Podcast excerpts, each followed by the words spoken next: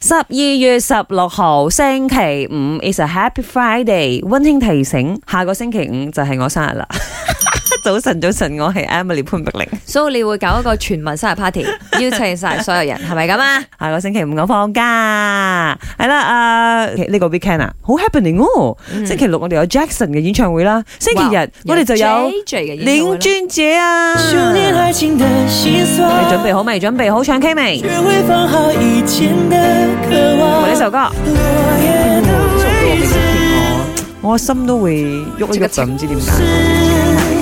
仲有呢首。那些你很冒險的夢， 我陪 OK，夠咗你去放。今日我哋唔係俾大家點歌， 诶、即係當然我哋都盡量楞啦。你今日同我哋講嘅就係，如果你唱 K，嚇你必點 J J 嘅林俊林傑嘅嘅歌曲，歌曲，你會點呢首啊係邊一首你邊首？ Love You You。真 sweet 哦！即係會諗起啲海灘畫面咁樣啊咁哎咯，又純粹係。想去潛水就咁啊！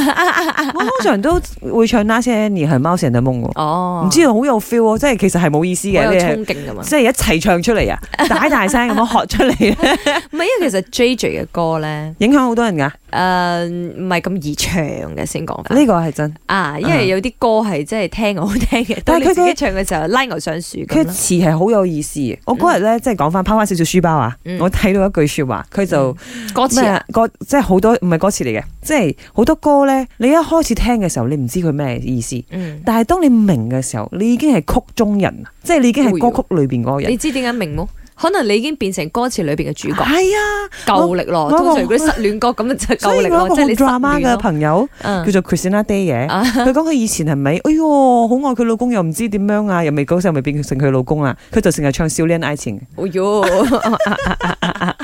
睇下少年那個愛情佬，誒希望他老公娶她，真差不係。多是這樣。哎咪早晨，我會揀連專姐嘅一首歌就係、會有那麼一天》。其實呢個無論係啊、呃平時唱 K 或者係喺車入邊咧，我都成日會碌嘅一首歌嚟嘅。佢、歌詞係大概係講兩公婆啊喺戰場嘅時候嘅一個愛情嘅故事。一開始就係一九四三世界大戰，跟住拉面好感人。我可以每一次唱嘅時候咧，都會流兩滴眼淚㗎。哎唷，何解你咁嘅樣咧？呢 啲即係咩啊？文人嚟噶，你感受到歌詞嘅意境啊！唔啱啱啱，嗯即係未必係真係發生喺你身上嘅，係啊但係你完全代入感 feel 到嗰個曲啦，同埋個詞嘅嗰個魔力咯，啱啊，即係結合得誒、呃完全一啲違和都冇，哎即係帶你去做一啲畫面咁樣，跟住你就自然會流淚啦幾。犀利，你知冇？J J 連專姐，两位主持人早，我最想唱 J J 的歌就是《小酒窝》，因为唱到就想想听到打，就很有那种 feel 的爱情的歌曲吧，然后就很很喜欢唱这首歌去 K 房，就超喜欢唱这首《小酒窝》的。